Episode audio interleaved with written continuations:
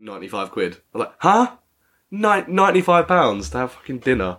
Like it, and, but this is, that's nothing to some of these people. It's absolutely nothing. And it's, it's crazy. It's like, I'm not, as I said, I'm not feeling hard done by as such. It's just like, just taking the piss out of the, uh, the absurdity of how uptight and up itself Cambridge can be sometimes.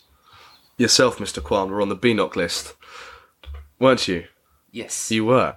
Um, and I've been lovingly called by some of my mates a big a big name off campus. But yeah, so the TitHaller is a satirical student newspaper that we started um, just to take the piss, basically. One of Hitlergate at the Union, there was m- much debate on whether we should write an article about it. We'll see. Oh, we're definitely going to run again because it was so funny yesterday when this. Oh, I'm not going to say it was, but this guy who's genuinely annoyed that he didn't get in the top ten and we did.